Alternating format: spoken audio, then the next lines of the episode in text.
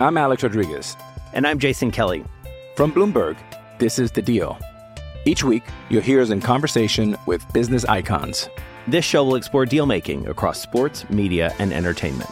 That is a harsh lesson in business. Sports is not And, uh, as simple you know, I- as bringing a bunch of big names together. I didn't want to do another stomp you out speech. It opened up so many more doors. The show is called The, The deal. Deal. Listen to The Deal. Listen to The Deal on Spotify.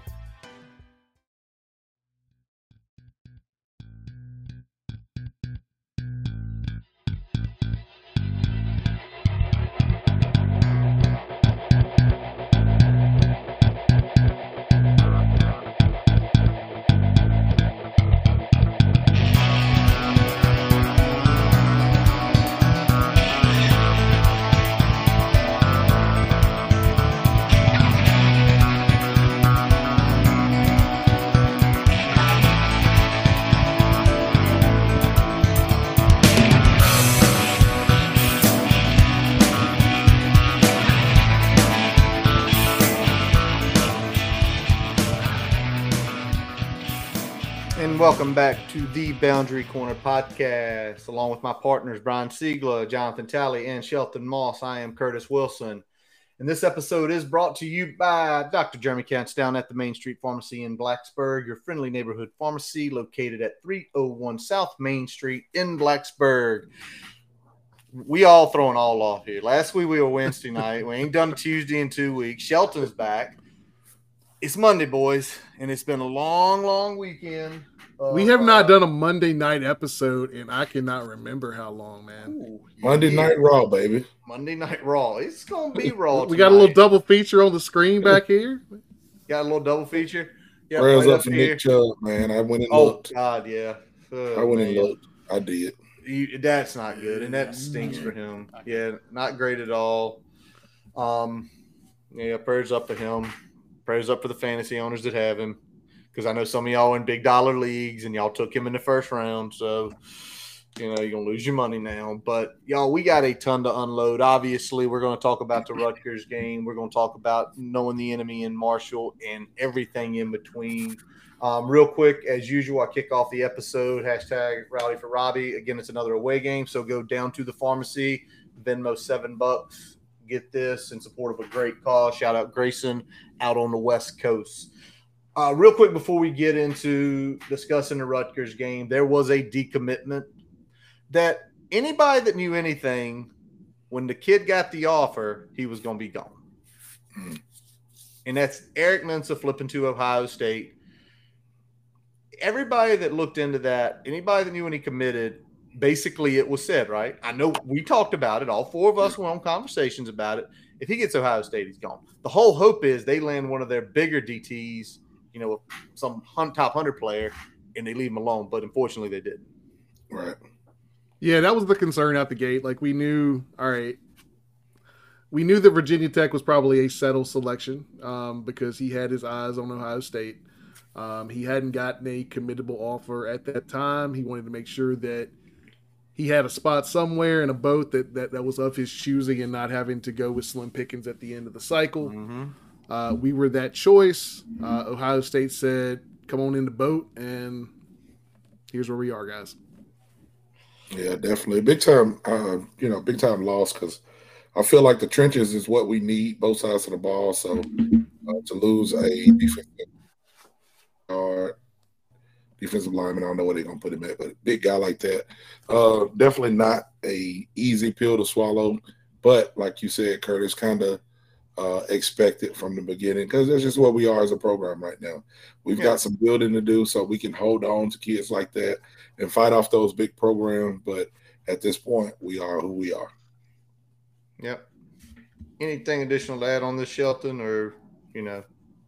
No, Ohio State gets what they want. That's how it goes. So gotta keep gotta keep moving on and just uh, keep finding a way to develop them. Yes, it is. All right. Well, boys, that's all we got in sort of the news and notes section. I pulled something out of there because we're going to talk about it later, but let's talk about it. It's to tell the truth Tuesday, Monday night edition. Hokies fall to Rutgers 35 16. Um, mm-hmm. Hurt. One of those. I, I told Siegler watching this game. Me and Siegler got up with the families, grilled some burgers out, had a good time. Smash Just- burgers were on point. The, the I burgers were looked good.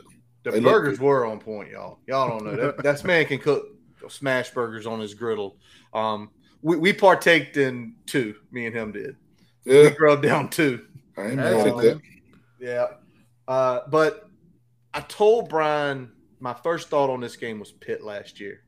Yeah. Similar vibes of they got out on us, we clawed back, we're right there. We need one good thing to happen, and then the wheels fell off. Yeah, And we're going to talk about the wheels falling off, but we're going to talk about that some things did go well. That's what we start with. We start with the positives. What went well? And Brian, I'll let you uh, I'll let you kick it off on the offensive side of the ball. What is the one thing that uh, we know went well?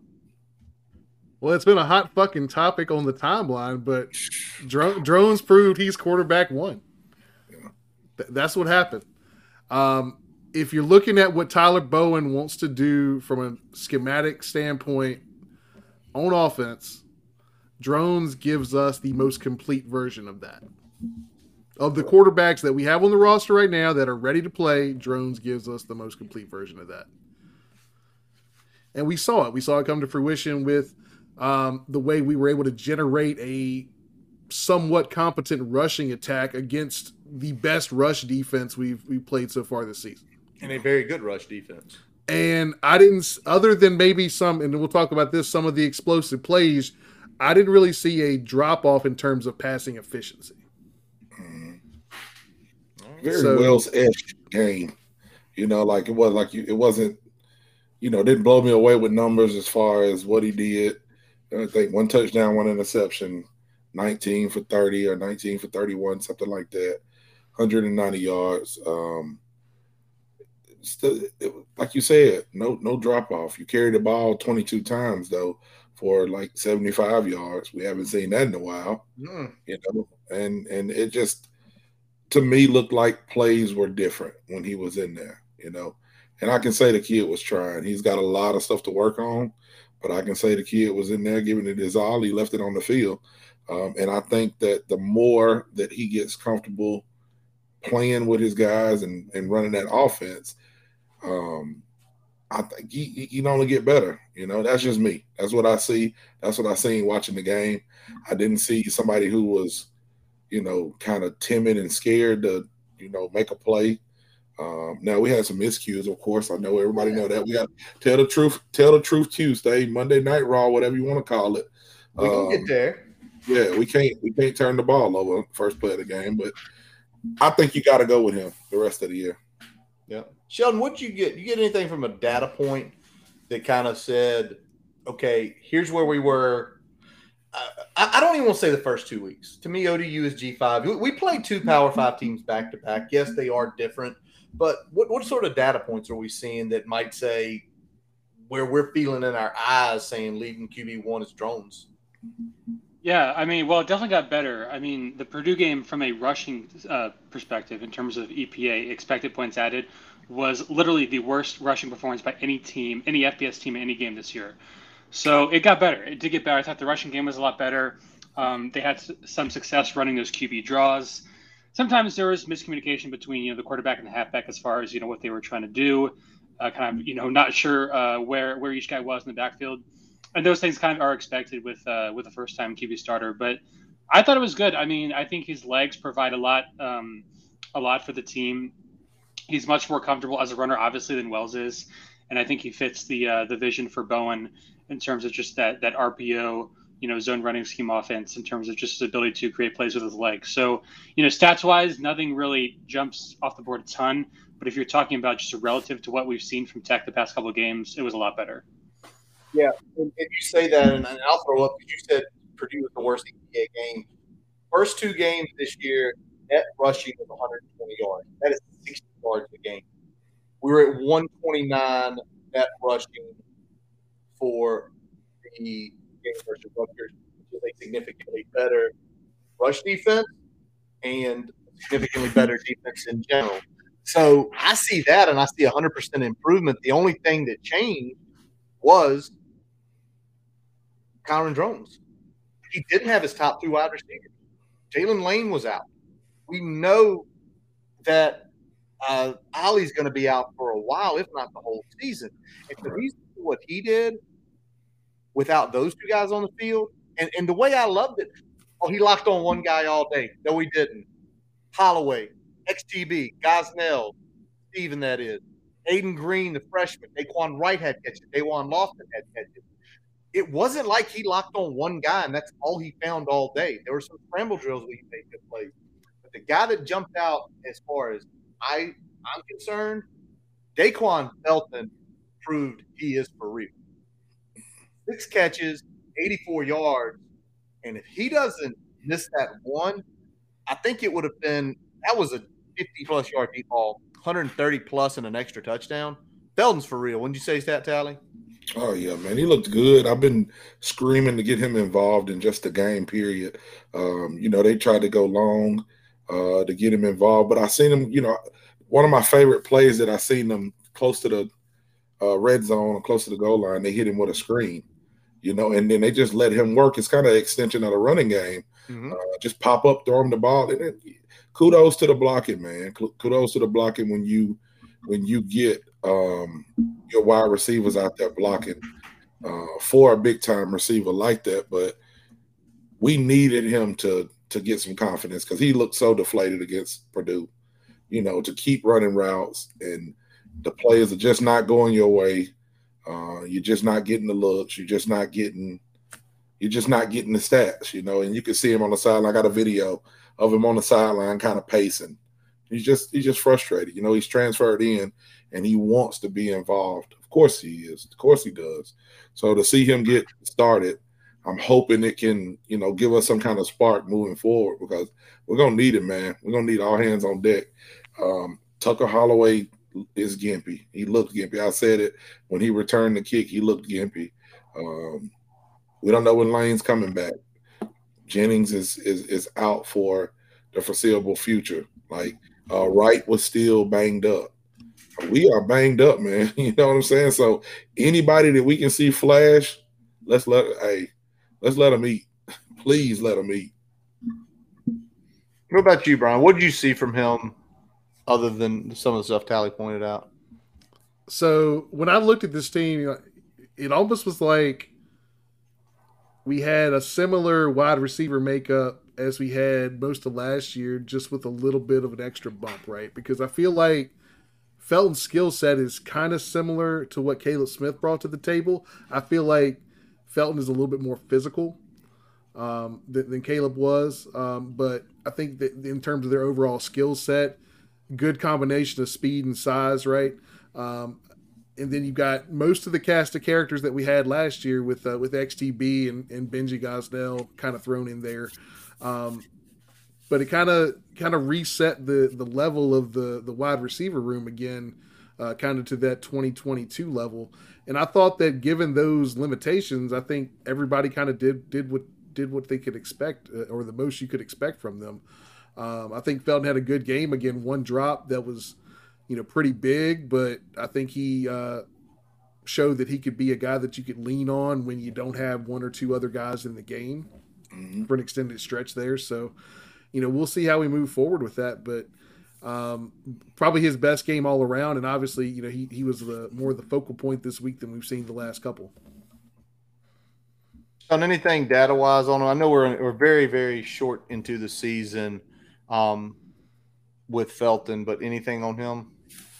No, I mean he's graded out fine. I know he missed uh, he missed one pass block on a screen pass. Um, I think in the first half, which was not not great. But no, I think he's been good. And also the um, the touchdown they scored was a good a good route concept. Uh, their Rutgers, I don't know what their coverage was, but they're playing some you know deep zone defense where I think the corner was backing off and he kind of came over as a crosser um, and drones hit him for a big score. So uh, good good route against that particular coverage. Yeah. So again, offensively, not all bad. I think the other thing that I looked at that caught my eye immediately with the exception of the last one when we were down 35 to 16. You know how many three and outs we had, not withstanding turnovers? How many? Goose egg. Mm. We did not have one three and out. Wow. Less the turnovers. I didn't yeah, that. we didn't have a three and out. We moved the ball every time because if you think about it, we pinned them deep a couple times. We got to midfield a couple times. Right. Third drive of the game, we missed the field goal. Yeah. Um, which really was deflating because yeah, it was a 37 yarder. Yeah, you got you know, points. And John Love had made those. I told Brian, I like he must have been aiming at the inside of the upright to miss it where he did. Yeah. But that is what it is offensively. Um, let's talk about the defense because we got a couple points for the defense here. Um, they, are going to come out a little bit more, but uh, you know, other than that one big explosive run Wimsatt had, that 34 yard touchdown run, the other 10 runs he had were roughly for about 53 yards. So if you're telling me a running quarterback is averaging five yards a carry all day, every day, twice on Sundays. Yeah, besides that, man, he had 40 yards passing. You know, I know we're gonna probably touch on that here in a little bit, but if you can if you can hold a quarterback, if you tell me we hold a quarterback to 46 yards throwing the ball and they are not running a two quarterback system, they only have whatever 50 yards passing, I would never think we lose 35 to 16. But Mm-mm. again, you at least think it would be a close game. Like, yeah, the, the, way it turned out, I mean, that ended up being a blowout. Yeah, it all came down to those big runs, like you said, kind of rem- reminiscent of the Pitt game last year, man. You know, you get to the point where okay, we get a stop here. Um, we we got something, and and, and we we let them blow off a big run. Even you know, and, and I, again, I know we touch on a lot of stuff, but even thinking about that, um, I think it was a third down call, maybe like third and one, third and two, and we got everybody flying inside, and their running back busted to the outside for a 55 yard touchdown. Like what a turnover! Man. You got you just can't as a team. You can't do that. Brian, don't say it yet. Brian's got that play already circled okay. out here. Don't, don't say anything on that. You'll make him jump a segment ahead. Segment yeah. ahead. Um, what else, Brian? Brian, I uh, I felt like sitting with you. You kept saying better wraps, better wraps, especially up front, especially in the front seven. Which, if the front seven had tackled better against Purdue, they don't get as much as they did um, offensively. Yeah, I thought the tackling, especially with the linebackers, improved in this game. Um, I, unfortunately, there was other holes that opened up elsewhere in, in that aspect of it, but I, I, thought the linebackers played pretty well. I thought the front tackled pretty well. We didn't quite get home on some of those those blitzes, but I thought we did a pretty good job of um, tackling when we were in a position to make a play in the run game you know the, the, the, big problem was is that we'd have these long stretches of defense where we're forcing three and outs and then we let a big one go like very much a boom or bust uh, defensive game overall so it's really hard to kind of wrap your head around that because you know it was uh, again going circling back to curtis is very much like the Pitt game where you either were giving up nothing or everything yeah uh, Sheldon, do you have anything on like where we are currently explosive plays wise?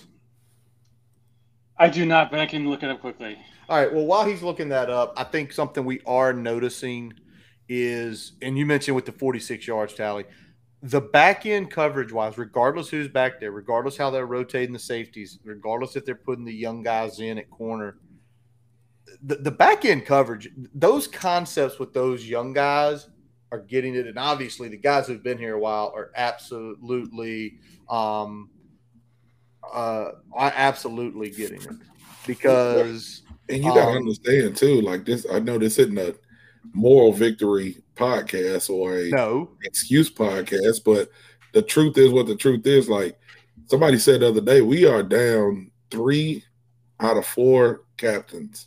The 3rd mm-hmm. game of the season. You know, uh, you got um, Stroman went out in that game.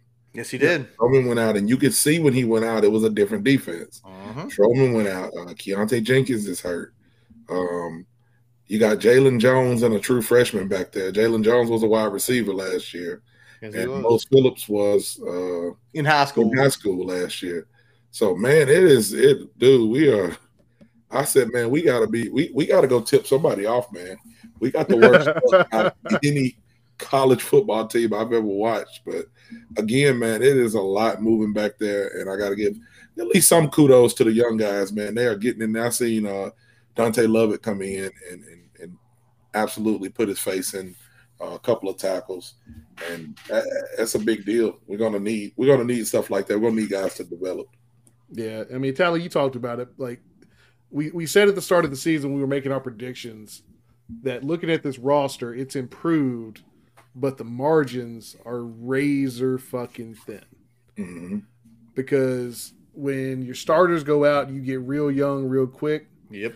And the two areas that we are have some uh, actual experience in are also two areas that we under recruited for significant years.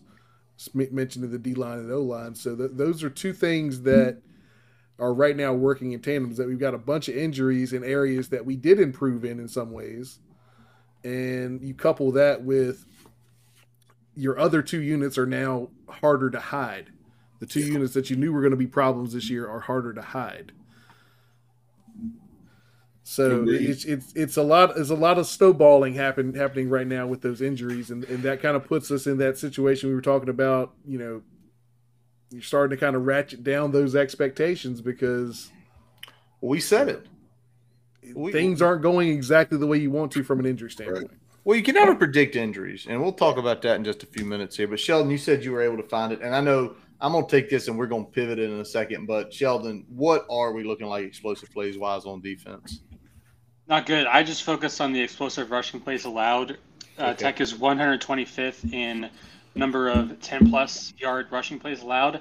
And if you look at 20 plus yards, they are fourth to last, ahead of only Western Kentucky, Buffalo, and North Texas. So 125th, 127 out of 131. So 133 actually, but yes. Oh, oh, I'm, I'm sorry. Forgot to yeah, add. Don't, don't sell uh, Sam Houston State short. They got to avoid Cornell. let's not talk about that offense. Sam Houston, eh? yeah. But I think well, let's pivot it over into the what went bad because you know, Brian, go ahead and go to it because you you mentioned it all afternoon, especially after Stroman went out. What's causing the explosive run plays? I'd love to. I'd love to have the breakdown of where we went from week two to week four. Oh, three, yeah, I mean. Me. I, feel like there's a couple things at play here. Number one, we saw kind of the return of the cascade effect from last season where you have a bad play and that leads to another bad play. The the bad part is is that that happened right out the gate for us, right? We had a we had a fumble, one play later it's a touchdown. We're already explosive run play. Nothing. Explosive yeah. run play. We, touchdown. We, we, there's been three offensive plays run and, and you started with the ball and now you're down a touchdown. So and it was a nobody touched anybody. Nope. Nah. It was just deflated. As soon as you get the, ball, over like, pursuit, and then the, the lane like it parted like the Red Sea, pow, right up the middle. Um, so the other problem is that you know we're we're looking at the safety situation. This goes back to the injuries, but as you said, we've got Jalen Jones, Mose Phillips playing a large majority of the snaps in this game, and I feel like from a from from the perspective of coverage, there's not a big drop off with those two compared to the, the two starters, Nasir Peoples and Jalen Stroman. There's not a huge drop off there. Um, where there is a drop off is in that run, those run fits and the run coverage. We th- they are struggling right now with fits, pursuit angles, and pretty much everything that they need to do in terms of run support. Um, it wasn't. it wasn't. Yard. It wasn't great last week. It was very bad this week.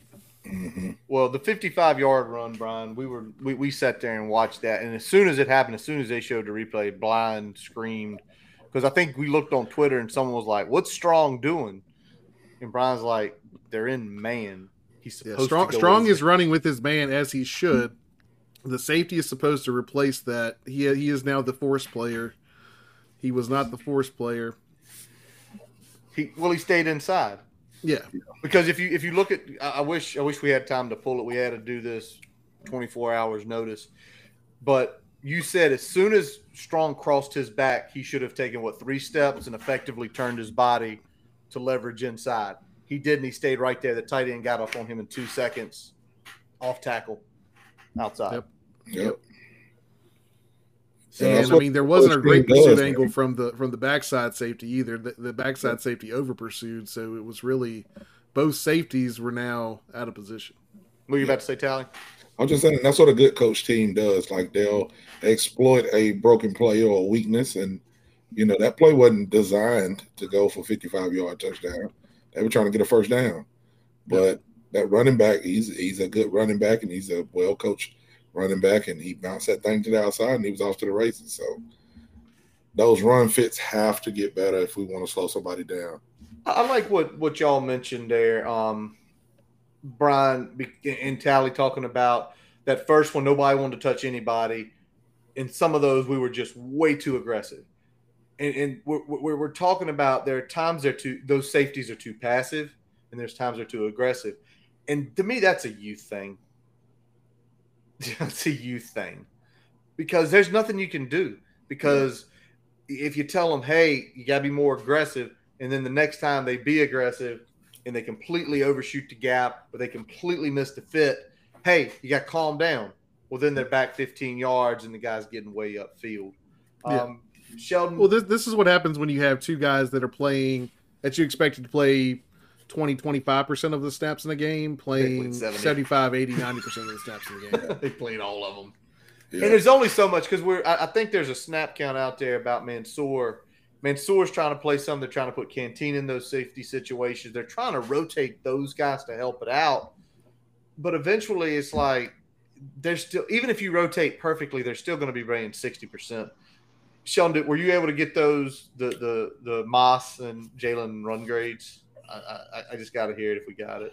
Um, it was I know for Jones, it was it was in the. I think his grade for this game was in the twenties for run for run defense.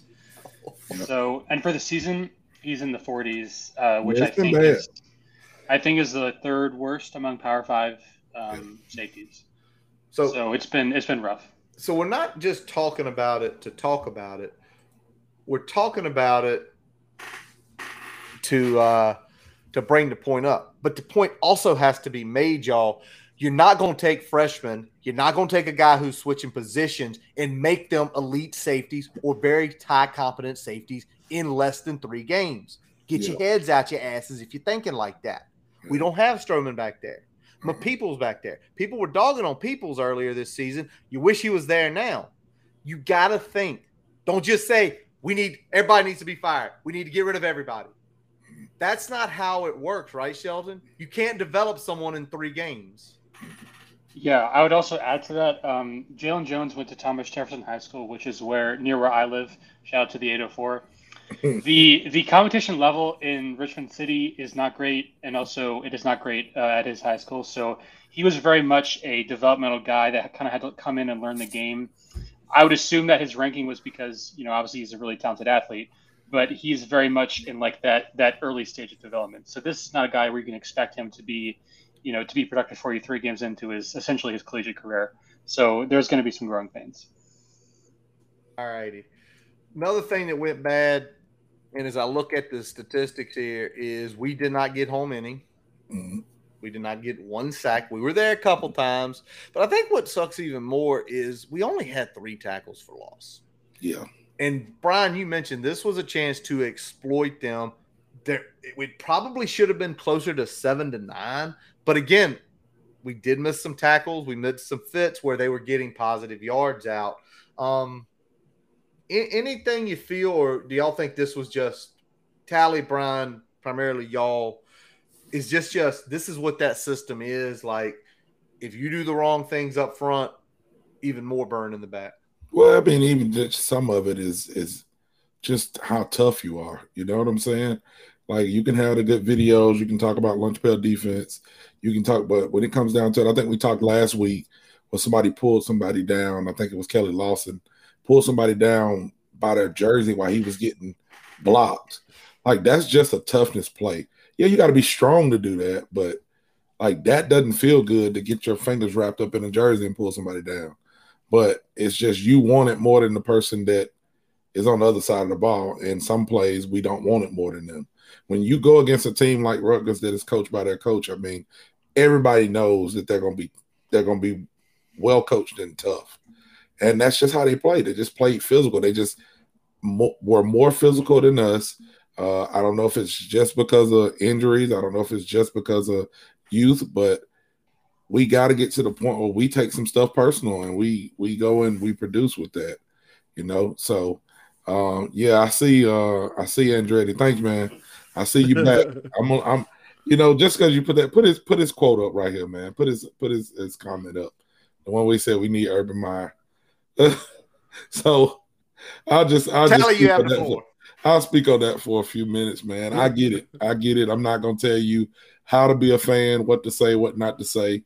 Uh, but I will tell you that ain't happening. if you you sit at home and you fantasize about all this stuff and think about this stuff, you will go crazy, man. My my DMs and my Twitter goes crazy every day. And guess what? I'll get on there and I'll joke about it and I'll mess with people and I'll let them mess with me. But when I get off Twitter, I got a son that plays baseball. We was at the baseball field all day yesterday.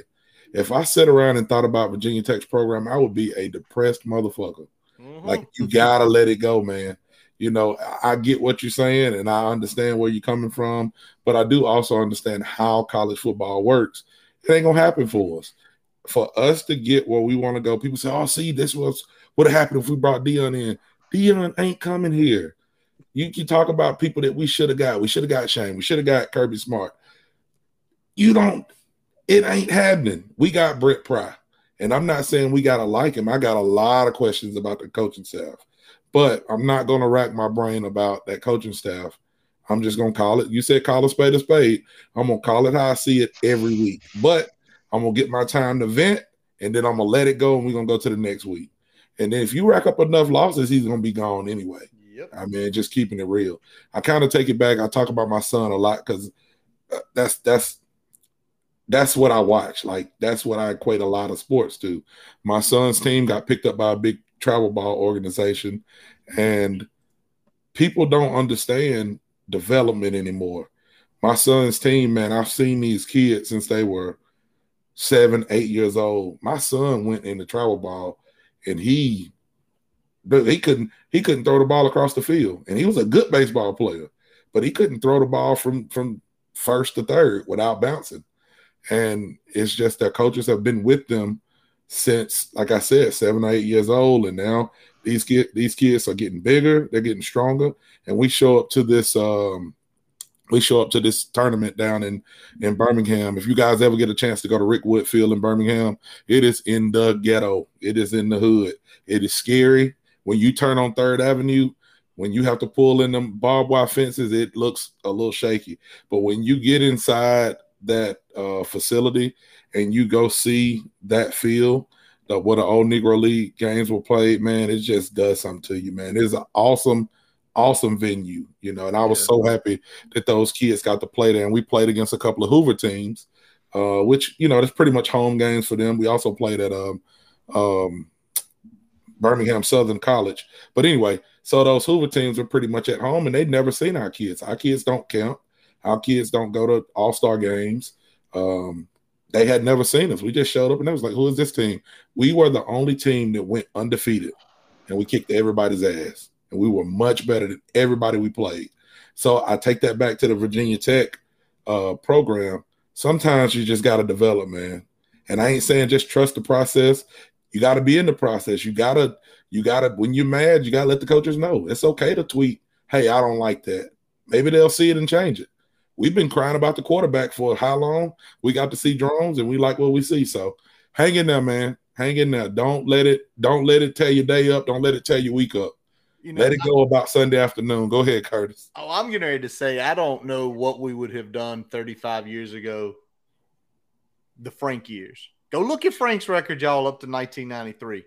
Some of y'all would have probably jumped off a building some of those years, two and nine, and all Hmm. that, and not went having one winning season up from 1987 to 1993. I know it's a different story. It's a different time. It's a different place, but know that everybody has their down. And, and Tally, you've been mentioning them a lot, and I'm gonna just say it one second. Go look at where Florida State was just a handful of years ago. Yes, I know they get more elite talent, but Norvell has also developed that talent. Mhm. He got a lot of talented guys, and he's developed them. All right, Brian. What else went bad from your perspective? This is offensive line podcast, right? This is an offensive lineman podcast. It is. All right, all right. So I'm, I'm gonna say something bold. Um, it's not you know, bold. I- it's right. I- say Just it. say it. Just I, it's mean, our I, opinion. I, I, I, I- you know, he was getting a lot of props in the off season about being improved and being yeah, healthy and all this other stuff. Parker Clements is an absolute liability at right tackle right now. Golly. and you watched the tape from yesterday, right? You didn't just. This isn't just. No, game, yeah, I right? watched. This I watched the tape. This is not just live. This is not. I, I've I've watched everything at least twice. His feet are lazy in the run game. He doesn't really bring his hands well. Um, he often looks like he doesn't know what he's doing in the run game, um, especially in something that's not zone. Like any anything that has gap scheme, he just looks lost, um, which explains a lot of last year and most of this year. Um, so I'm just I'm ready to see a mix up, Wh- whether that's If you're gonna lose, shit, look, go down fighting. yeah. Let's mix Parker it up. Clements, change it. hey man, It's okay. you look cool. You had a cool looking beard one time on a on a on a picture. Royal King probably has a great place for you to work. You don't need to be at right tackle right now. Sorry, buddy. Hopefully you watch this podcast and you say, fuck that dude. I'm gonna go out here and show him and you plaster my face on the other team's helmet and you go and run through that helmet. But Yeah, I, don't I, I you need to do- be the visualization like but what uh, I don't need you to do like in fucking get behind Waterboy. your guard Visualize me talking shit about and give him the Hamlet maneuver. We don't need to get behind your guard and give him the Hamlet maneuver ever again. We just want you to block, man. Yep. But it's not just him, man. Our O line has to get better. But Brian, like you, I knew where you were going when you said this was bold. It- it- it's not that bold, man. It's right. He's not. he's got to be better. I know Sheldon. Sheldon, I'm not trying to put you on the spot. You don't have to look nothing up. You probably can just look at the camera and say, "Yeah, he's pretty bad." his his scores have to be horrible, man. Yeah. I think Brody Meadows came in and played much better than than a lot of people on our line. Just mix it up. Let's mix it up. Let's see some different stuff uh, because what we're doing is not working. What is that grade, by the way, Sheldon? I mean, I just just for co- confirmation purposes. I mean, I don't, I don't even know. Like, I haven't paid too much attention to the O line grades because I feel like there's no point because you can just tell by the eye tests they're not, they're not getting it done. And that's, I mean, to me, that's an eye test position. Like, you can just tell they're not. Yeah. The footwork is the footwork is bad. The angles are bad. The you know the speed. They're just they're just not getting the job done. Like they can't. And some of the plays too. Like if we block them upright, I mean, there there'd be some big gainers in there, but they just can't. They're just not playing assignment football. Yeah, And right now, Drones is the band aid to the offensive line. It's again why we went from averaging one a carry to almost three and a half. Right now, I'm, I'm going to take three and a half all day because it's a semblance of an offense. It's a semblance of a third and two. You might actually get it. Um, but I think to y'all's point, and, and like you know, you're mentioning bad angles and stuff, Sheldon. It, comes to a point in time. Right now, we've got three, two young guys on the line. It comes to a point where it's like we've just got to keep trying these young guys because if if there is not that big of a difference in the gap between what Parker's doing and what Brody's doing, or you know, we talked about, I know it's been mentioned, Jack Hollifield. Shout out Michael Yost. Put Hollifield at center, get Kaden Moore back to his guard position where you know he can be a And put Brody at right tackle. and put Brody at right tackle. What's it gonna hurt? You're one and two right now, and you see where your struggles are, and Yeah. you know that is what it is. part of the Uh, thing that part of the thing that we wanted to see last year was we just wanted to see somebody actually fight for the job. You know what I'm saying? Like Yeah. everybody kind of felt like you know Grant Wells didn't he didn't just have a fire about him. You know what I'm saying? It's just like I know I'm gonna go out here and be the starter. I'm all we got. It is what it is. If I mess up, like scare somebody. You know, hey, you're not playing no more. We playing the young guys. You know, sometimes competition breeds some. Uh, uh, uh I mean, it's gonna freaking make a diamond or bust a pipe. There you go. Yep. Let's let's great see what we let's see what we can find. Let's see what we can find, man. Tell them, hey, sit out for a couple of. You're gonna sit out. You're gonna stand over here with me and watch somebody else do it, and then rotate them back in. I just need to see something, something mixed up, man. Because and again, like uh, Curtis has been saying the whole time. I mean, the offensive line is atrocious, man. It- It's it, I don't even know what to say. Like watching some stuff from my standpoint, being a, a tight end, like our tight ends aren't great at blocking, but they're blocking better than the line sometimes. Like it's just it's no heart in blocking. So Yep. We can go on and on about that, but we ain't got that much time. We, we, we don't. We could go on and on, but until we see something different on the field, we we continue to address it under this section because realistically, is the only thing that can be done now. Is They're gonna be they're gonna be here until we, they're averaging over four yards carry. Touche, Wes Osborne. Yes, we need a flex seal for the offensive line. Yeah. Touche.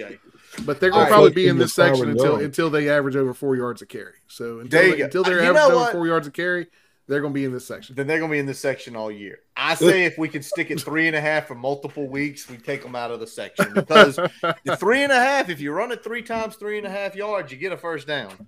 Yes, So if we're averaging Purple. four, that means we're probably going over 150 a game, which is exactly where you want to be at a minimum. Is- We went 130 150 week a one of Drones. Think if the meshes get better, think if the passing gets better, the lanes will open. All right. Right. We, we've hit this already a little bit, but did anything happen we're not prepared for? And I, I got our, our buddy David Cunningham's Twitter uh, up from Saturday night. Two deep injuries.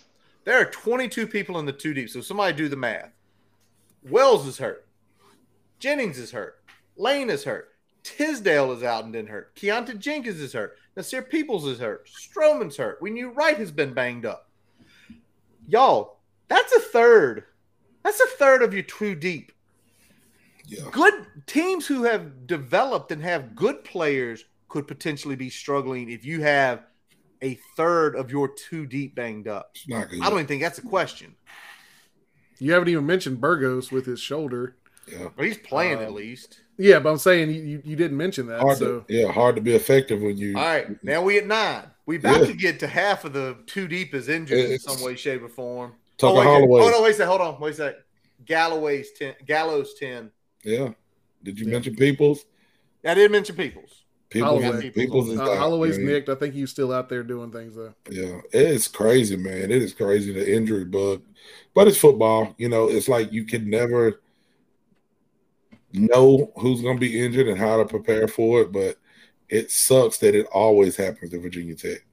It is, it sucks, man. And it's only the fourth. Like we're going into the fourth game of the season, and we're talking about them, and we don't know. We don't know what uh where these people are going. I think Curtis talked. um I don't know if it was the first if it was the first show of the season or maybe the second when Curtis talked about they're going maybe it was a rule to implement and talking about the uh the um injury report. Yeah, Oh, We talked about if it would if it would, you know, affect like people knowing the NIL stuff. We yes, tell us who hurt so we can just go ahead and prepare. Let me know before the game who's gonna play and who ain't. you, you don't like these depth charts that don't really tell you no, the story. No, no. Don't even release one. Don't even where, release where- where's Pete B's tweet about that? Where's Pete B's tweet about? Put pull know. that shit find up. It, find it, Pete find B. It, find. My boy Pete B has been fighting more than me on Twitter. Like he has been fighting, and he's been God dang, Pete well, B. I thought I was Pete I- B. I- you're, you are a PR nightmare, sir. Well, when you're worse than Tyler, you, you it's bad. Well, the, the one that got me from Pete, and I love Pete, but Nah, we, we cool. chat. When, when Pete said this is the worst loss he'd ever saw, I literally went, dude, where were you at 98 Temple? That is the worst loss in program history. Man, oh, The- okay. Oh, you, you got the collapse over here. All right, pull it down real quick. I'm going to address this. Then don't put anything out. Don't put it out. You got to put that out. You got to put nothing out. it. Leave Just us in keep the dark. yeah, Pete, Pete B's legend. Pete B is All right. That's uh, um, really, I don't know what else because we talked about you know not taking away their Russian attack. They went for two fifty six on us, but again, I think we're slowly getting to the point where this section gets smaller and smaller every week because you do start seeing things. The only thing I hope is that within the next few games we start having positives here, right? Yeah. Yeah. Well, if, if we can learn to run the football more effectively, Mhm. and if we can learn to stop the rush more effectively, then these two middle sections will get smaller, Yeah.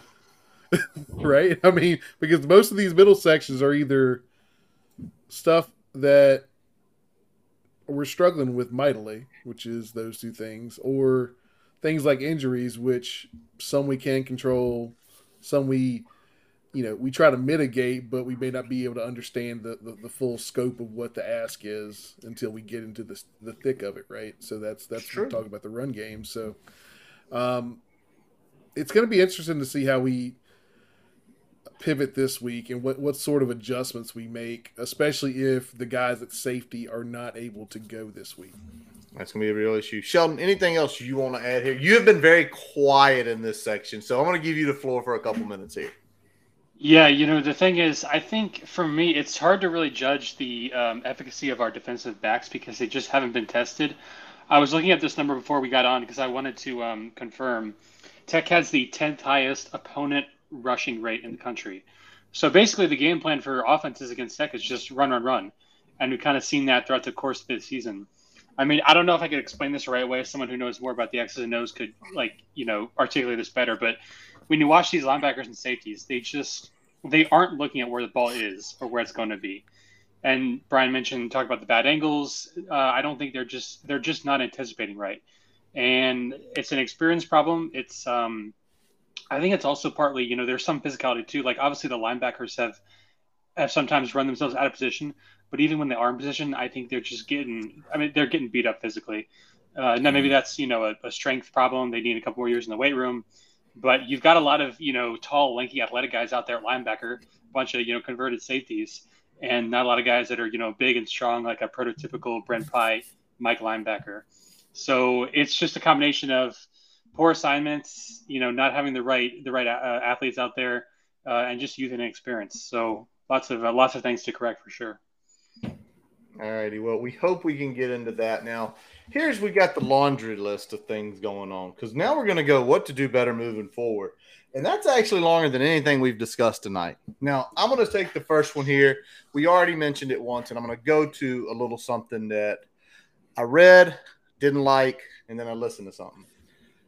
We're gonna we need to stick with Kyron Drones. I think everybody here agrees. I think most of Hokie Nation agrees. But if you listened, not listened, if you read some transcripts from people putting things on Twitter Saturday night and Sunday morning about the Brent Pry practice conference, you probably were under the impression that Brent Pry said we needed Grant Wells back. I saw that and I was like, that's an unusual statement, especially the way Kyron played. Kyron played pretty well to be a first time starter on the road against a top 25 defense. So I decided to listen to the full interview. And things were taken completely out of context. First of all, did he have some critiques of Kyron? Yes, he did. He did, absolutely. But that was way at the front of the interview, about minute two or three. The comments about Grant Wells were as follows. And this is what people left out. They he said, and this was all the quotes on Twitter. We need Grant Wells back. How many people did y'all see lose their ever loving minds when they saw that? Because what they did is they put the critiques of Kyron and then they layered it on top of that. Actually, this is what Coach Price said. Regardless of our quarterback situation, we need Grant back. And I absolutely agree with that. Mm-hmm. Because right now, Pop Watson is 5'11, 185 pounds. He is a small, small, true freshman quarterback. I hear that, and I'm saying Brent Pry's mind is regardless what happens at the quarterback room, I need two quarterbacks that can play. Because if we are going to run Kyron Drones 20 times a game, he's probably going to get popped once. And we're going to need someone that is, as much as if you want to bust wells all you want, him. But he could go out there and manage a game for a couple series. I, that that that irritated me because as soon as I listened to it, I sent it to all three of these gentlemen. I'm like, listen, make sure I'm not losing my damn mind because that irritated me. And a lot of people were up in arms, losing their damn mind, saying, fire him now. It's like he didn't say that though.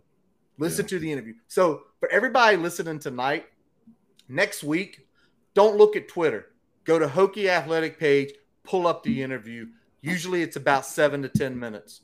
Throw on your AirPods and listen to it then you actually hear his words verbatim versus someone chopping and screwing things and definitely looking for clicks. Y'all have the floor now. You all right over there, Curtis? Mm. Curtis fired up. Yeah. That fires me up because you can easily twist something and get people upset and get people angry. We were already on tilt come Saturday night after the loss. Yeah. Put that shit out there like that, the way it was worded. Oh, he thinks Kyron sucks. No, he doesn't. Right. No, he doesn't. And y'all listen I- to it.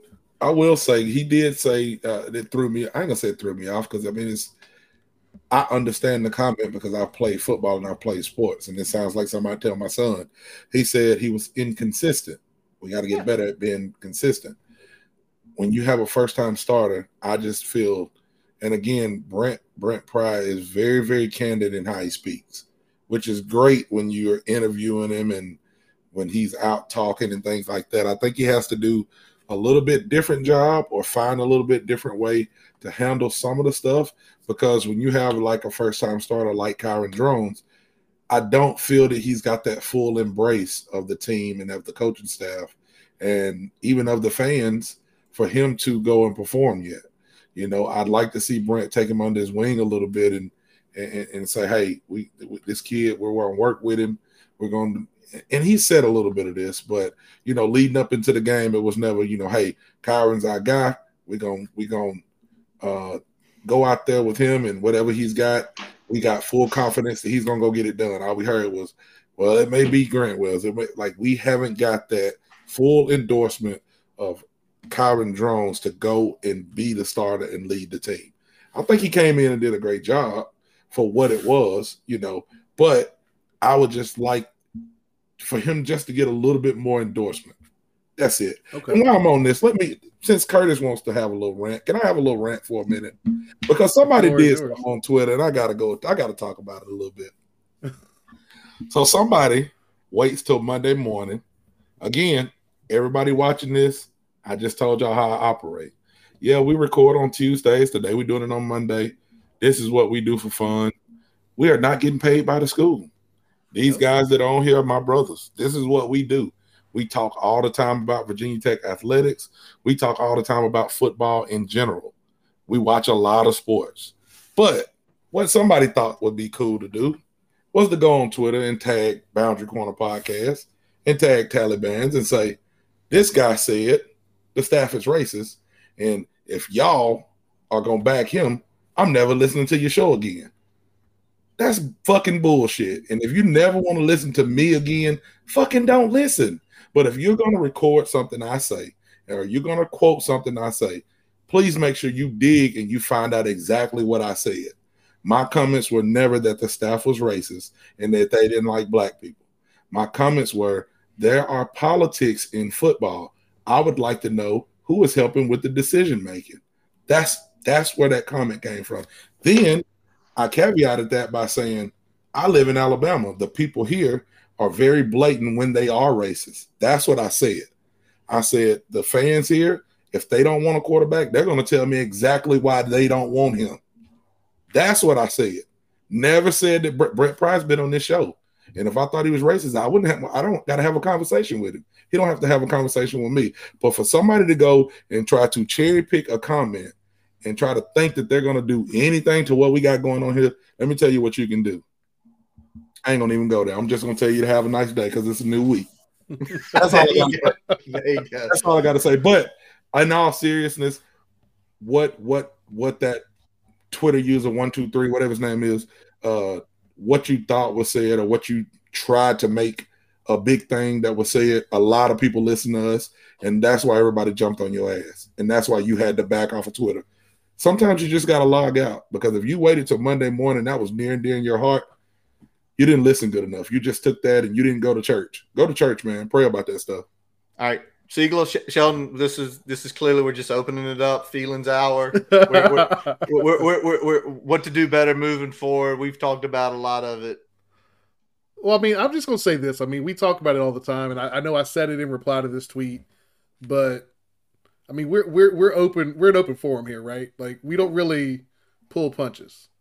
We we we want the thoughts and the ideas to be out there.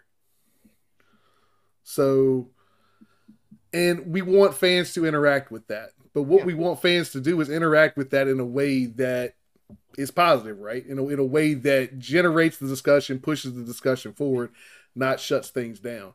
When you start cherry picking things like that and twisting someone's words, you're not only alienating the people that enjoy what we're doing, but you're making it so other people don't want to engage and have those open discussions. and feel like they can say stuff without, you know, somebody running and running it to Twitter and, and making a big deal about it. So just come here and have fun. That's that's what this is about. Come in, have fun. No, nobody nobody was Have trying fun. to ruin anyone's Nope. career or like I'm an open. I'm an open what, book. what we doing here. Anybody who has anything to say to me, you can ask just about anybody that follows me on Twitter. I don't have a lot of followers. I got a couple of them, but anybody who engages with me on Twitter, man, my, my DMs are open. I got plenty of people's number. And Blacksburg treats me good when I go to Blacksburg, man. I got a lot of friends there. I wouldn't travel seven hours to a place where I thought people were racist and they didn't want me. So I'm just gonna put that out. Every time I go to Blacksburg and every time I've been to Blacksburg over the past decade has been a movie for me. So I just wanted to get my feelings out, and I just wanted to address that because I'm not gonna, I'm not gonna, uh, I'm not gonna address stupidity too much. You know what I'm saying? Like I, I'm gonna say a little bit just so you can get your feelings out. But just like we had a comment section, if you hear me saying something that you don't agree with, please engage and tell me. Tally, I think that was dumb, and we'll have a dialogue about it. So uh, that's what we want here. That's why Curtis and Brian have did a great job setting up what boundary corner is that we do have those discussions but we're not i'm not going to take something that anybody in our audience says and twist it around to make it mean what i want it to mean that's just not what i'm going to do i'm going to give you your opportunity to explain it and then the person said well after watching the game i do agree with you drone should be the starter But what are we arguing about no. Who's arguing? What What are we arguing about? But you know what else we got to do better moving forward? We talked about the O line switch up. Got to do it. Got to start trying it. Sheldon, he laid it out here a little while ago. We are one of the worst teams with explosive run plays. It has to stop. I don't know if that means stack boxes. I, I, I'm not a technical expert. That's why we got Brian and Tally. Sheldon finds the dad. I just talk. no no that ain't why you got talent Hey, Talent you played, you, you played at a level I never did, and a lot of people pull can't. everybody Don't- out, don't put a whole yourself. new line in. I don't know what you're doing. It's God culture, dang. man. There's two pieces we haven't touched, and Sheldon could probably find the stats on it right now. Mhm. Y'all, we haven't forced a turnover since ODU. We have turned the ball over four times since ODU. Got to win the turnover battle. We're, lo- we're losing that battle, and in Mhm. both games, both games we lost, significant momentum switches Mhm. when we had the turnovers. Yep. That has got to stop. Now, I know I know the meshes and things like that are going to get better. I know. If you're keeping Drones there, he's going to get more time with Tuden and more time with Malachi. But we have not had a chance to pick or fumble or force a fumble since the ODU game. Right. And it's not good because we're going into that trend where we were last year, where we were one of the worst tools at forcing turnovers. We can't live and die like that with the way the offense is right now coming along. No. Yeah, I mean, we, we talked about earlier razor thin margin, right? So it's like that with the injuries. It's also like that with the turnover battle. Mhm. We are at such a razor thin margin where we can't make those type of mistakes that give teams extra possessions, that give teams short fields. Right. So we've got to win the turnover battle every week, whether that's Marshall, whether that's ODU, whether that's Purdue, Rutgers. We got Pitt in a couple weeks. We cannot lose the turnover battle with the depth issues that we have, with the injuries that we have right now. Yeah. That's just that's just the long and short of it. So anybody that's you got to be able to protect the football. Man, you Yeah. got college. Oh, go ahead, Sheldon. Go ahead. Yeah, I'm just gonna say real quickly that it makes sense why they're not getting interceptions because, as I said, nobody's throwing the ball against Tech, so you're essentially relying on you know forced fumbles, which is kind of hard to do. But to me, the conclusion from that should be just play better, play better run defense. I mean, because if you if you play better run defense, you force them to throw the ball more, and if they throw the ball more, then that's more chances for picks. I mean, to me, it's really that simple. Just play better on the run. Well, usually, what defenses try to do way. is is shut down the run game and make them test you down the field, right? That like that's generally the way that you try to. I mean, that, that that's the approach that most people have is that we can stop the run, force them to be one dimensional, make them throw the ball down the field. We have a better chance of turnovers, and things can go our way. You know, we'll live and die with the deep ball here or there, but we might get some turnovers. That's going to help us.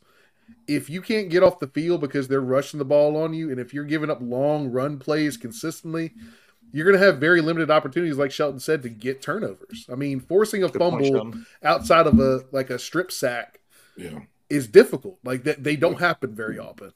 So no, they do not. All right, yeah, last Sheldon 100%. last. Yep. Thanks. It's a good call, Sheldon, and that's why he's here. Last piece I got before we uh, turn it over. We got to finish. We have to finish our drives. We cannot afford field goals we have to finish stops. When we get a team in third and more than five, they cannot get first downs that we've seen to me and, and maybe the stats aren't on this but as far as it goes from the eye test it feels like third and four it's like hold your breath like man they, they're probably going to get this mm-hmm. and then the last piece we have to finish in the fourth quarter it's two games now we did not finish the 4th mm-hmm. that was the identity of this team last year it slowly changed. Getting to the last thing of the game, to me, we can't afford that this year. It needs to get righted quicker, but we need to finish. I agree. Um, I think that one thing we skipped over that I just want to maybe maybe I just was in my feelings and, and, missed us saying it, but we talked probably talked about the the slow starts, mm-hmm. uh, mentioned the slow starts and things like that. Like we got to get off to a fast start in some of these games. You know what I'm saying? We got to punch somebody in the mouth first because in any sport, when you get punched in the mouth, like everybody's got a plan until that happens. You know, and I feel like we were fighting, fighting a losing battle from the beginning of that game because we went out and fumbled the first drive, and they go and score. So we got to go out and we got to we got to create some things like that first. We got to start getting off to a little bit better start, and I think that um, you know, of course, that'll help us, but all the things that we're talking about will help us do that. Got to get off the field on third downs. We got to stop turning the ball over. All of these things that uh, we've talked about for the last what hour and, and, two minutes here. I know if we can cut some of that down, it definitely gives us a better shot to win the game. Especially when you're paying people like Marshall. You know, not no disrespect to Marshall, but like I expect a certain game from a Florida State or Clemson or even Pitt. But when you're playing people like Purdue or Rutgers, like we got we got to find a way not to give them extra possessions and things like that.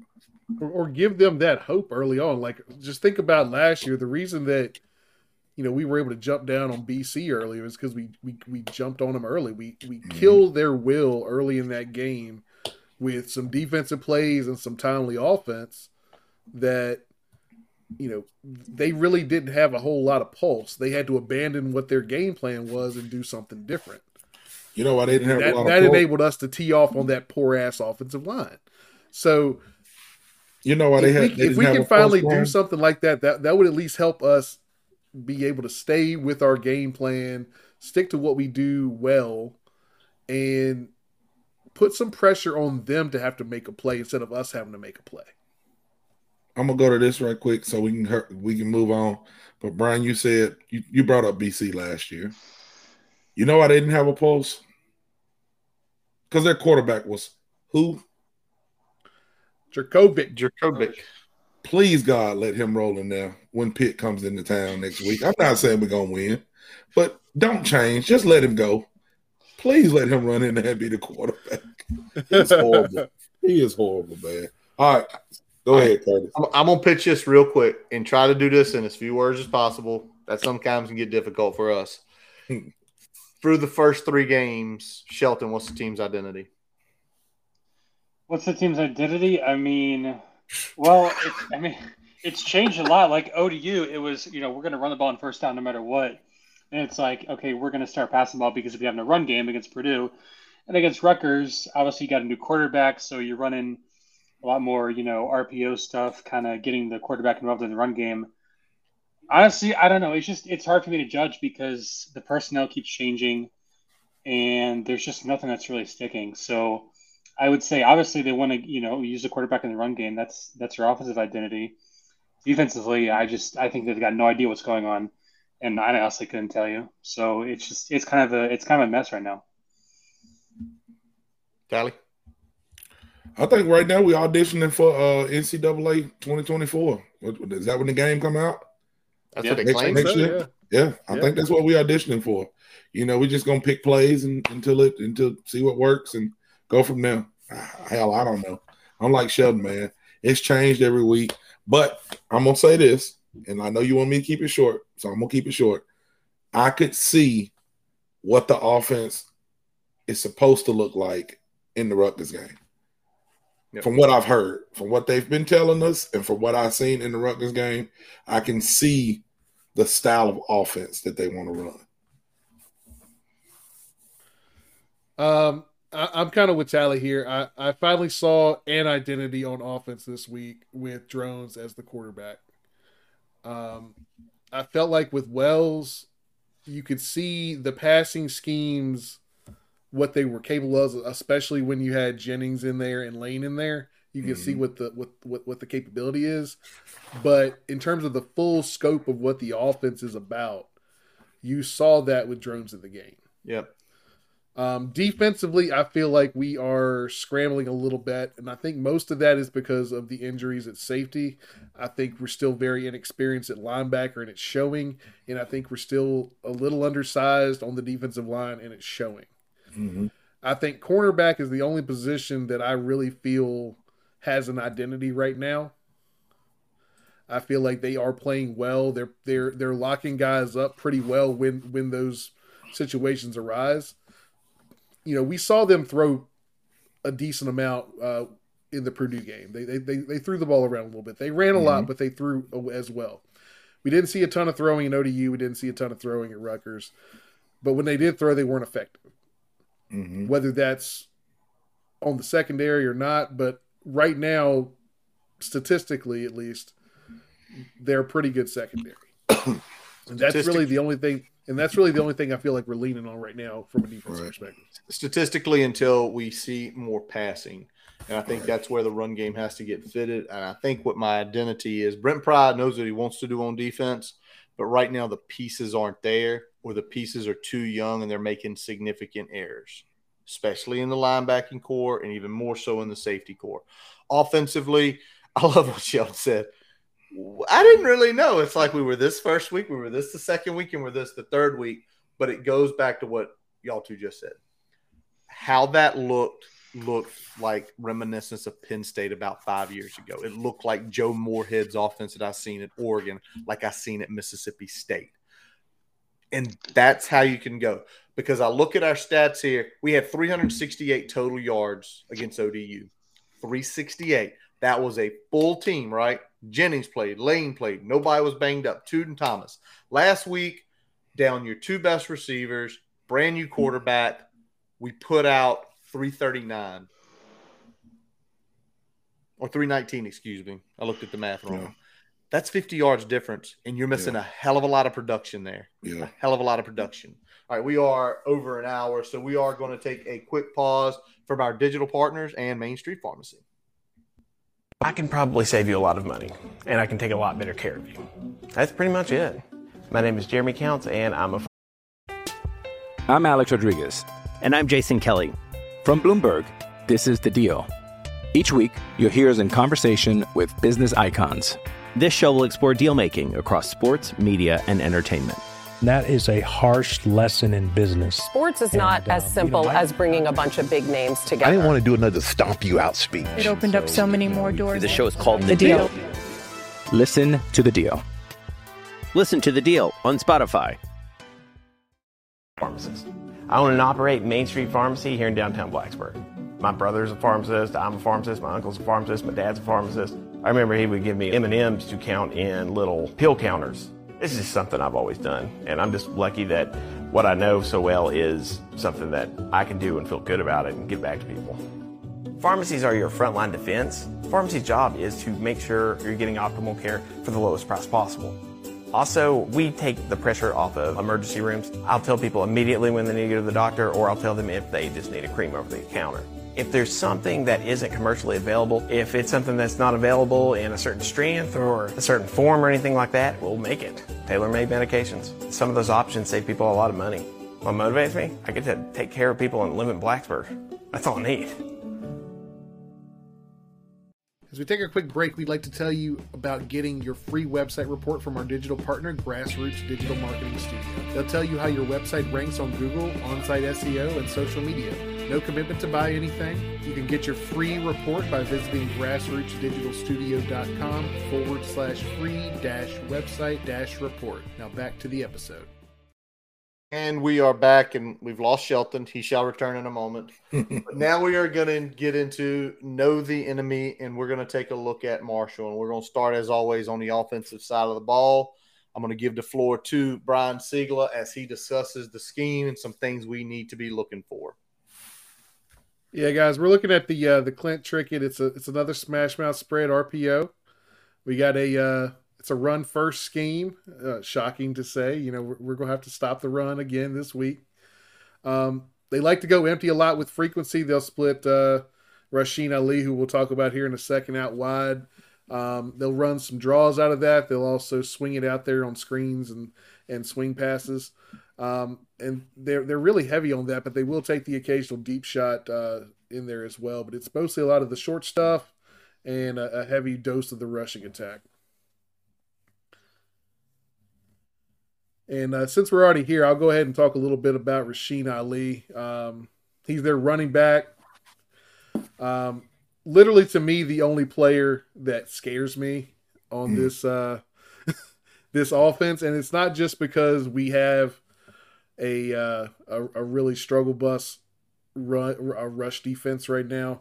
Um, he's pretty dangerous. He's he kind of reminds me of a of a poor man's uh, Izzy Abanikanda. Oh my god! The, he gets to the second and third level. He's pretty dangerous. If we can keep him contained in the backfield, I'll feel okay about it. Him getting to the second and third level, that's where he does a whole lot of damage. He can be a uh, a big play threat, but he is very boom or bust.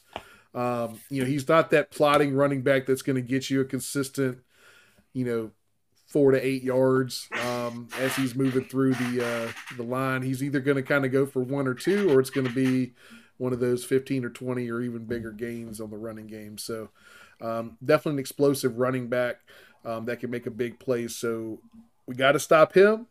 If we do, I'll feel a little bit better. Uh, yeah. Go ahead, Tyler. Yeah, I was just gonna say he was uh, he had a big year in 2021. Uh, went for about 1,400 yards, 23 touchdowns. Um, last year, uh, not that great of a year. I think he was injured. Uh, no, he was injured. He only went for about two 273 last year, one touchdown. So had some injury problems there. But this year, you know, he's already gone for uh, 222 yards, uh, five touchdowns on 36 carries. Uh, again, they are using him out of the backfield a little bit, about five catches, 47 yards there, no touchdowns catching the ball, but uh, pretty, like you said, Brian hit nail on the head with him. Uh, reminds you a lot of that name that we're not going to say.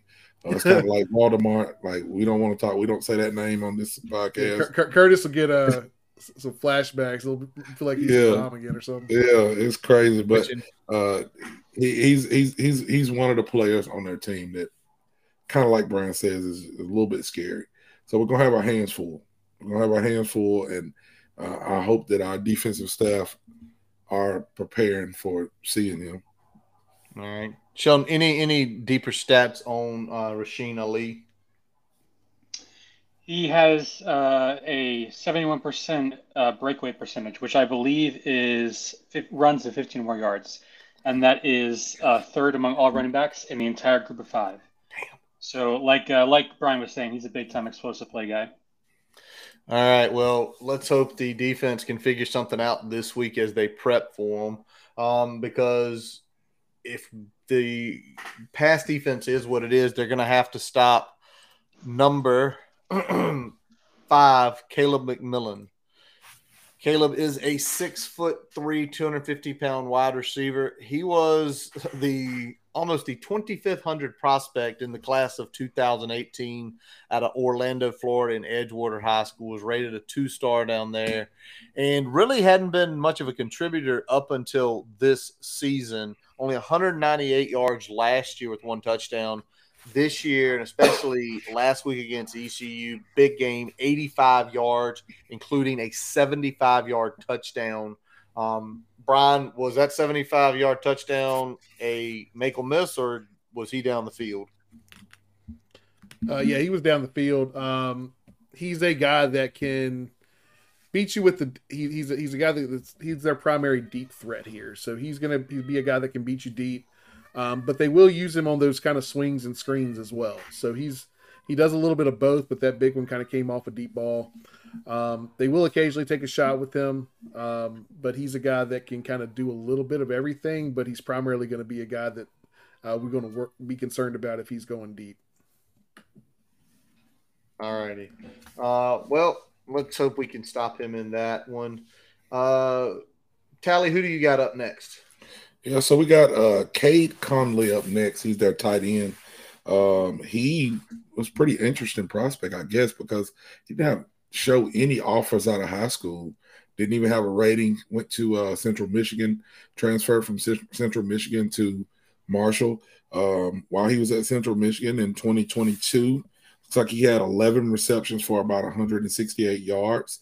Also, not used a whole bunch in the passing game there. But uh, this year, he's already got nine catches for 114 yards. Uh, so it looks like they are using him a little bit more there at uh, at Marshall than he was. I know he's more of a blocking tight end, um, but seems to be an intricate part of their offense. What you got on him, Brian? Yeah, I mean he's I'd call him a balanced tight end. Um, he's definitely uh, better at blocking than than being used in the passing game, but he's he's efficient in the passing game. So I mean that's a lot of times that's what you want out of a tight end, guys that can move the stick, kind of a change of pace in the passing game. Um, but he blocks he blocks really good for a tight end, blocks with good leverage, so shows surprising power for his size. So uh, overall, just a guy that can kind of get in there and rough things up a little bit in the run game, but still kind of move the sticks for them in the passing game. Right. Sean, anything on him as far as grades go? Anything unique, different? Not too much. Pretty much a run of the mill tight end. Um, they do target him a relatively solid amount, especially considering you know they've only played in two games so far. Already got ten targets, but he averages almost 13 yards a catch, which um, for Marshall is, is pretty good. So uh, also a big time explosive play guy. All righty, let's flip over. Let's take a look at the offensive line because they've got a guy, Tally, much like the guy you were looking for. I could not find anything recruiting wide on Ethan Driscoll, who mm-hmm. their left tackle, number 52, six foot nine, 329 pound, a redshirt senior. Holy Cross, yeah, yeah, big boy. Holy Cross High School in Louisville, Kentucky, where he played D tackle in high school, also played basketball. And if you search his name up, a lot of stuff is coming up. He is getting an NFL looks. He was a preseason All Sun Belt second team by Phil Steele at Athlon with the Sun Belt Conference coaches. So, Brian, is he good enough to potentially make it to the um, next level? I mean, he's got the right body. Um, he, I think from a run game perspective, he's very good. Um, but I'd say overall, he's a very balanced uh, left tackle. Shows good footwork and strength in the run game. Um, yeah, pass pro isn't exceptional, but above average. Um, so I mean, just overall, he's he's definitely a guy that you know we could really use on our side of the ball. Um, at this point, when we look at the uh, the tackles there, um, Sigler, we probably could use you right now. I mean, it'd be nice to have an NFL prospect on our offensive line right now, if we're being honest. Just you know, because I don't right now, at least you know, I know it's still early for some of the young guys, but we, we do not have an NFL prospect on our offensive line right now. So, right. Um, they got one. Um, he, like I said, he's pretty solid overall, and I know Sheldon's got a couple other uh, guys he wants to talk a little bit about the grades and, and where they kind of rank in the process there as well. Sure. So you've got Dalton Tucker, who's played right guard and right tackle. He is a six-year senior, highest graded offensive lineman for Marshall. Um, on the flip side, Altric Bar- Barlow is their left guard. He has been a lowest rated guy. He's a transfer from TCU. A lot of experience with Trent Holler at center, fifth year senior, um, very good in pass blocking.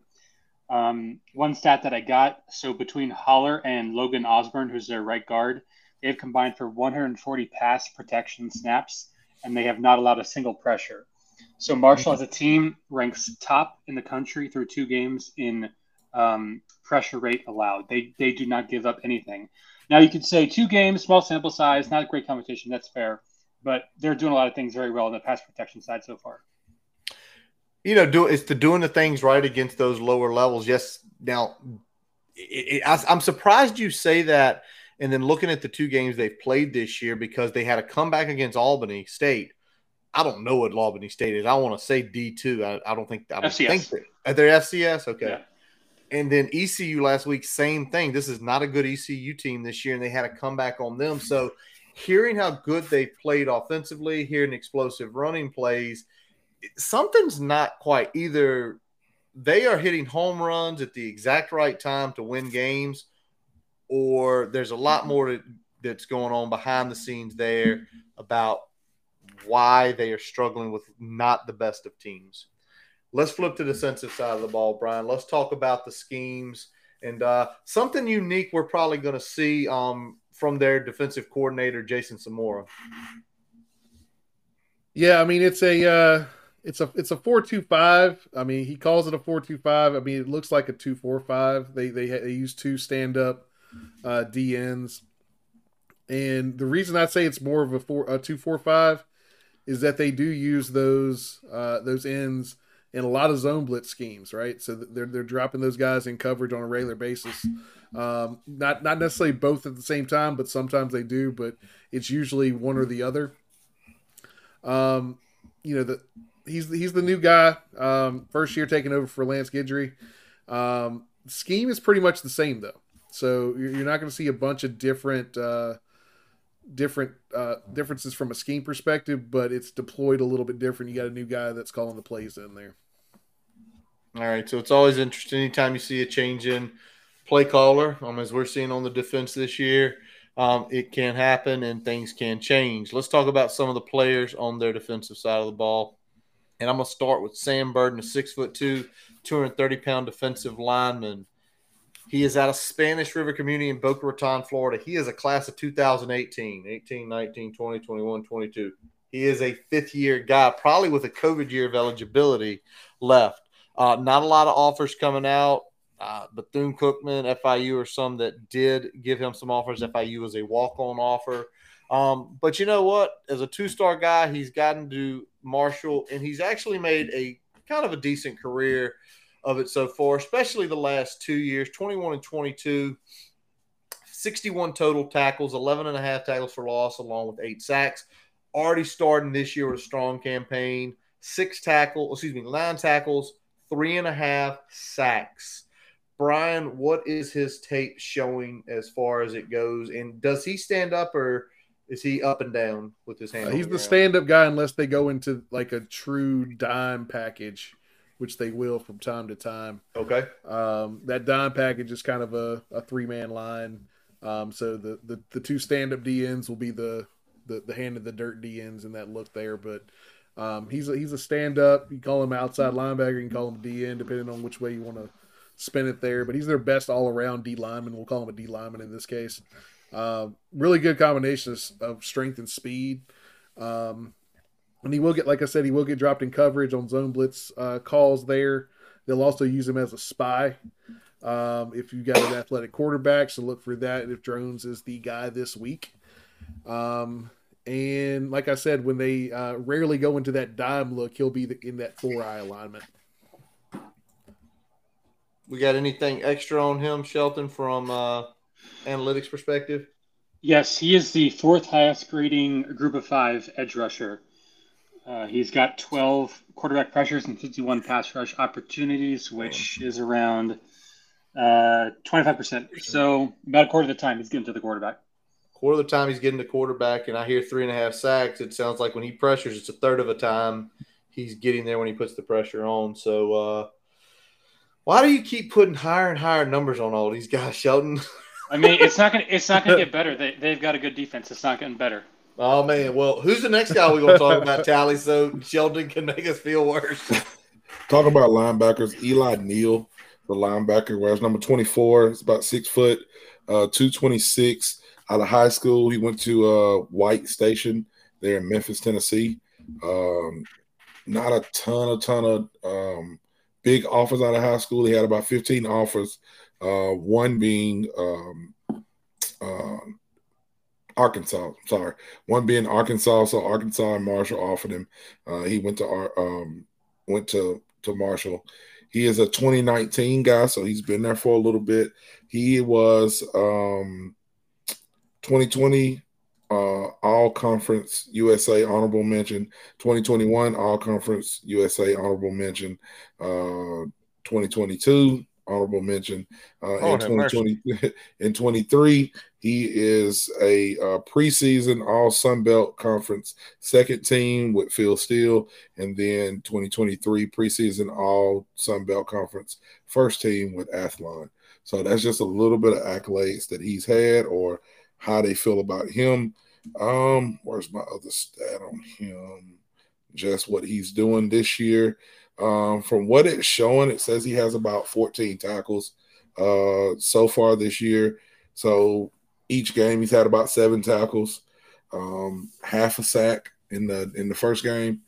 That's what I'm seeing on him. Brian, what you got? Yeah, he plays that Mike linebacker for them. He, he's very effective against the run. Um, so you know, it, it's going to be hard finding some space um, in that middle there, um, especially if we continue blocking the way we have. Does a good job of shedding blockers, uses his hands really well, is really physical at the point of attack. Um, the only thing I'd say you can get fooled with some misdirection, whether it's motion or whether it's uh, using your offensive line to kind of create misdirection, whether it's in a counter um, or some sort of uh, RPO going away from the flow. Um, he he does primarily key on the guard, so if you can play around with that, sometimes you can get him out of position. But very sound linebacker overall and uh, good playmaker. All right, bring us break break the more bad news. Where is he like the best linebacker in the G five level, Sheldon? Um, not quite, but he does have another good pass rush pass rush grade up at uh, eighty three. Um, six six quarterback pressures in uh, in twelve or excuse me, five in nine opportunities. So small sample there, but like I said, I mean, these guys just they get to the QB. All right, we, we keep hearing more about them getting to the QB. It's our offensive line. You know what? I, I joked with them. I'm gonna be at my son's baseball game during this game, with the exception of probably about 20 minutes of it. So if we win, I don't think y'all are gonna allow me back in front of the TV, right? Especially as good as they are from no. a statistic standpoint. No, no more, no more VT games for you the rest of the year. Live, I can watch it on replay when it's over, right? Yeah. All right, one more player to hit up here, and his name is Tony Smith. He is a defensive back from Highland Springs High School, boys. Highland Springs High School. Had to throw him on here. Was a two-star prospect when he came out uh, back in 2020. Uh, so far this year, uh, 11 total tackles. He does have one sack. He has a pass deflection. Played in eight games last year. We also had 18 tackles, three pass deflections, and um, just a very short time frame there. Um, they put him as defensive back. Where is he going, Siegler? Are we going to see him at one specific spot, or does he move around? Uh, he's moved around. I've seen. I mean, he's listed as a cornerback, but uh, I've seen him at safety in pretty much I'd say 75% of the snaps I've watched, he's lining up at safety. Um, he'll he'll kind of be that third safety in this look here. Um, they'll also put him at corner, but he's really strong in man coverage. That's where he excels. Um, I haven't seen him play a huge factor uh, in, in, run support, um, but when he does, he is very competent. He, he, tackles pretty well, and they'll use him in a lot of the blitz packages. He's very effective at getting home. Um, not always getting the sack, but he will get there and cause a little bit of disruption in the backfield. All right. Anything exclusive on him, Sheldon? Yeah, your uh, Brian's eye test kind of lined up with most of the grades. Good in coverage, not so good in uh, in run support. And like he was saying, he has been used in a lot of uh, different positions. So some in the box, some at free safety, and uh, some in the slot as well. So very versatile, uh, versatile player.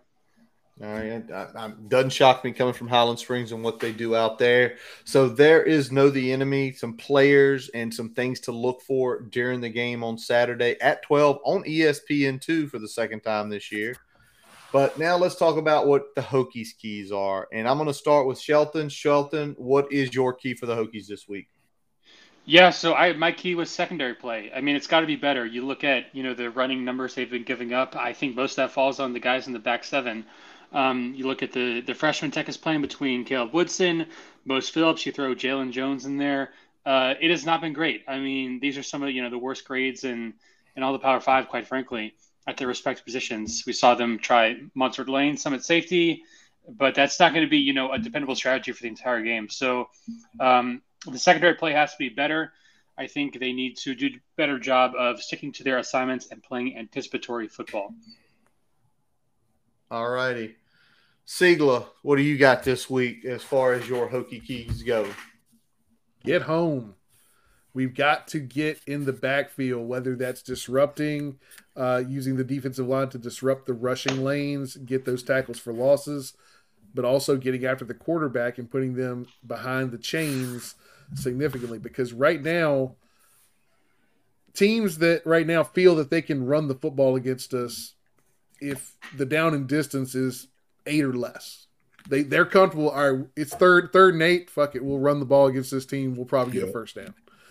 We've got to get the Marshall behind the sticks consistently and make them have to go to the throw, and then we have to continue to tackle well. If we can do that, we can slow this team down. All righty, Tally.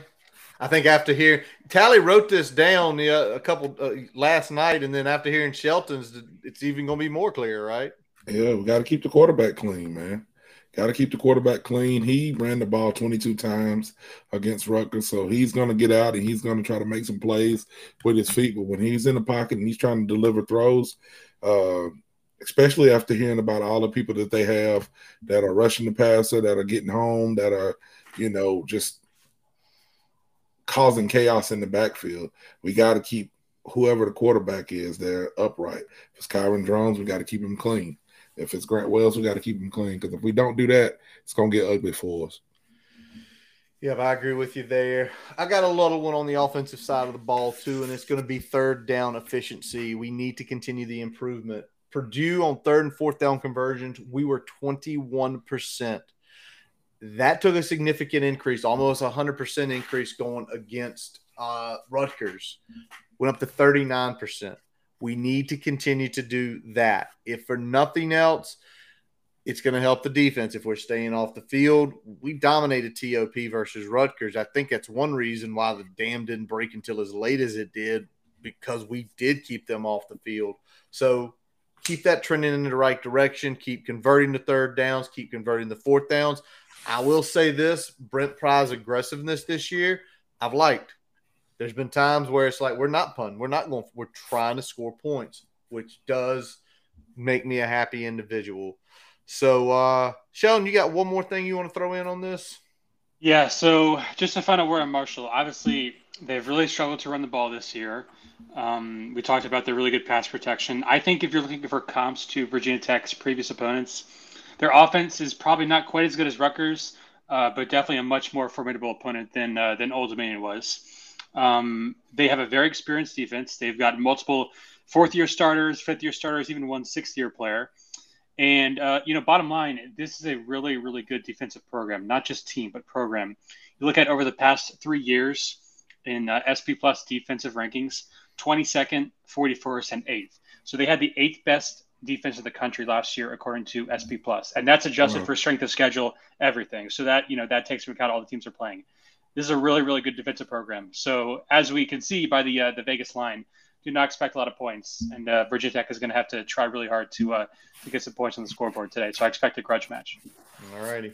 Well, let's flip over to it. Let's get to our prediction and big screeners, which this week we actually have a sponsor for this. This is going to be presented by Prize Picks. We are proud to announce a new partnership with Prize Picks for our big screeners and picks segment.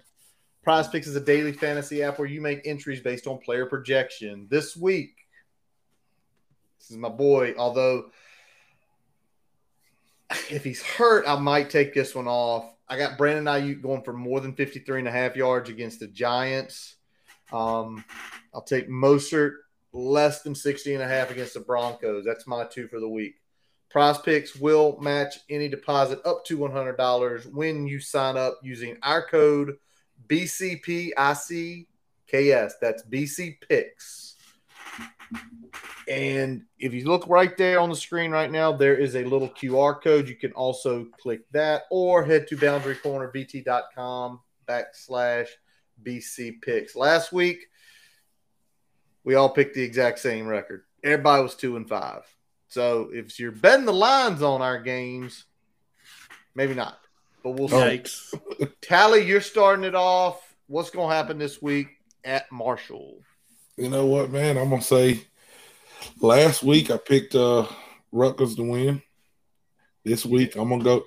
I'm gonna go with the Hokies, man. I, I think that we're gonna go in. We're gonna have a little bit more uh, uh, of a game plan of what we need to do, and I'm gonna say Hokies uh, pull this game off 28-21. Ron, who you got? I'm taking the Hokies, man. Um, if if we don't get this one though, I'm gonna start having a little bit of doubt creeping in. You're probably gonna see another team's logo pop up next week, but I'm going Hokies 27, Marshall 21. I think it's kind of a grind fest. I think we get one late to kind of put it over the top. All right, Shelton. I am taking the Hokies also outright, mainly based on gut feel. I think Kyron Drones, Kyron Drones is going to make a couple big plays with his feet. Even though I'm concerned about this matchup because Marshall has some lockdown corners and obviously they uh, they don't really let anyone get to the quarterback. I I just got to go with my gut. I, my gut saying VT. They're going to make a couple big plays late and they're going to come away with uh, with a close win. All righty. I'm, I'm with y'all as well. A little different score 27 17 here. Um, Hokies win. Again, it's you call it gut feel, Sheldon. I think it's also you watch them play as good as they are statistically, as good as they are, they have been in two wars. The Albany State game has to be questioned. They were down and had to have two fourth quarter scores to come back in that game to beat them 21 to 17. That's why I'm sticking with the Hokies on this one. All righty. Big screeners time. And good God, when we started talking and texting yesterday with the amount of big games coming on this week, it was insane. This is my big screener. A, it's going to be on in the afternoon, so I will get to actually watch it after baseball.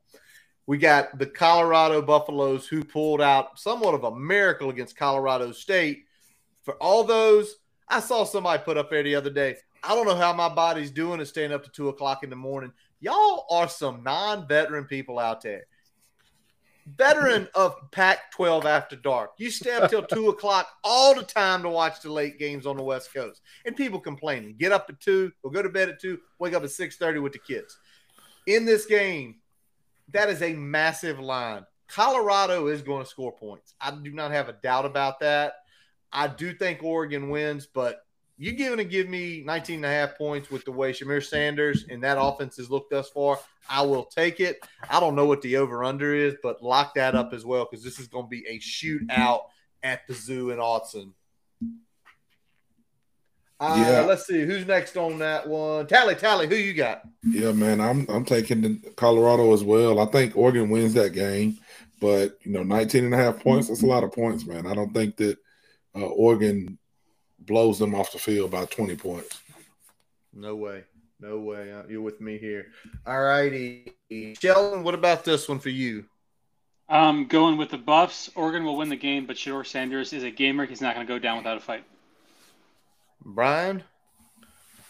We're going across the board here. I'm right there with you. I think uh, you know, Sanders is going to be a gamer. Um, even if they fall behind, one, two, three scores. I think he'll do something late to kind of bring that thing close.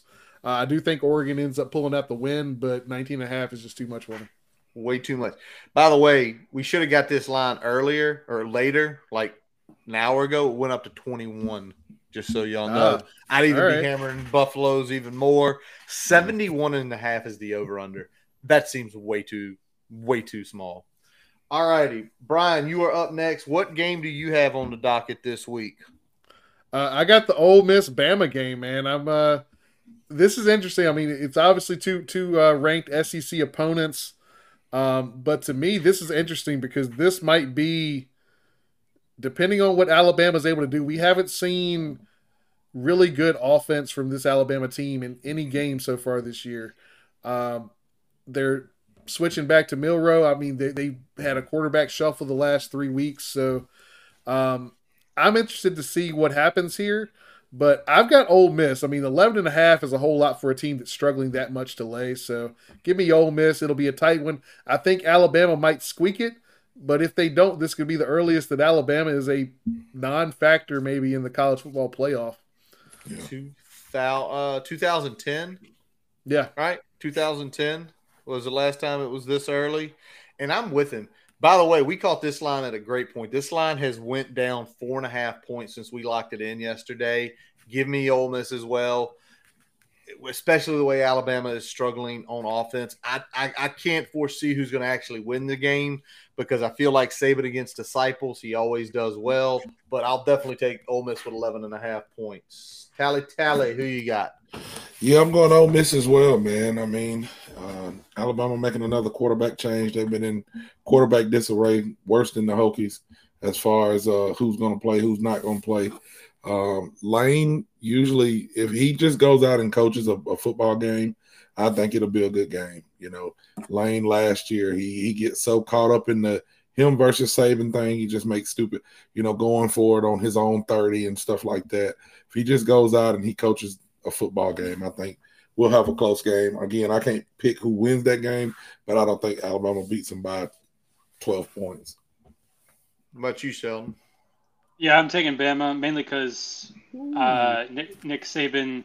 Uh, I, I trust a, uh, a mad Nick Saban led team. I know they did not play well. They did not play well last week. I know he's going to give it to them, so they're going to come out motivated this week. That's All fair. Pretty good. Uh, that's fair. That is very fair. It is. He, he usually bounces back pretty strong. All right, Tally, where are you going on Saturday afternoon with your uh, big screener? We got to go Clemson, Florida State, man. I mean, everybody picked them to be at the top of the ACC this year. Um, we got Florida State, what, two and a half points? Um, three and a half, three and a half. We called it early. Oh, yeah. two. I thought we got it three and a half. We got it two and a half. Two and a half. Mm. Yeah. Um, man, you know what? I'm taking Clemson. I'm taking Clemson in this game. I've seen some kinks in the armor for Florida State. We've been talking about Florida State being a uh, being a uh, college football playoff team, and and they may, but you know, I think Clemson has something to prove. I've seen BC give.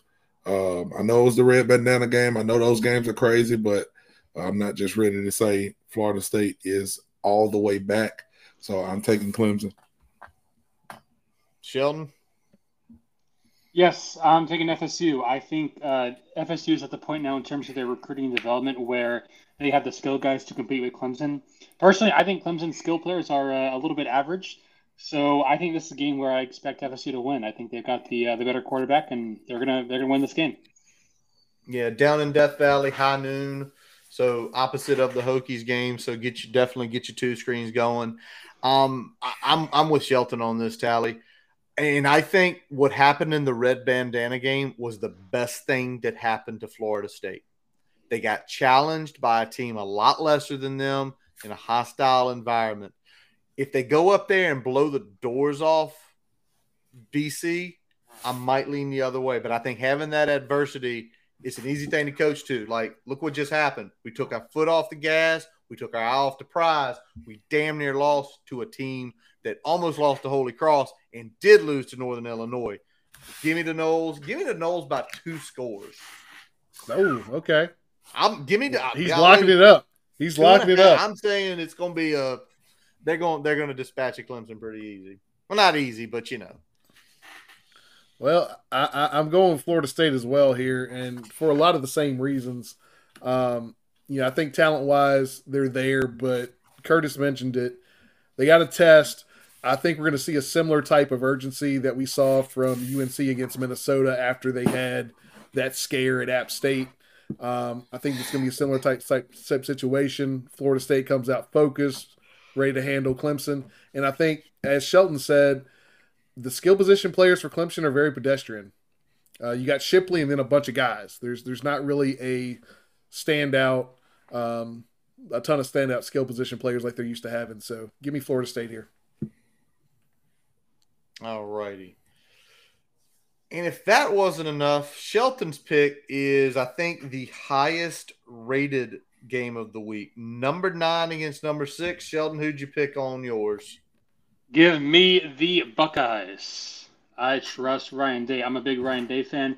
I know he's kind of underperformed in uh, in some of those big time games, but I think this is the one where he gets him back and he gets a big, uh, I'd say, fan base uh, inducing confidence win.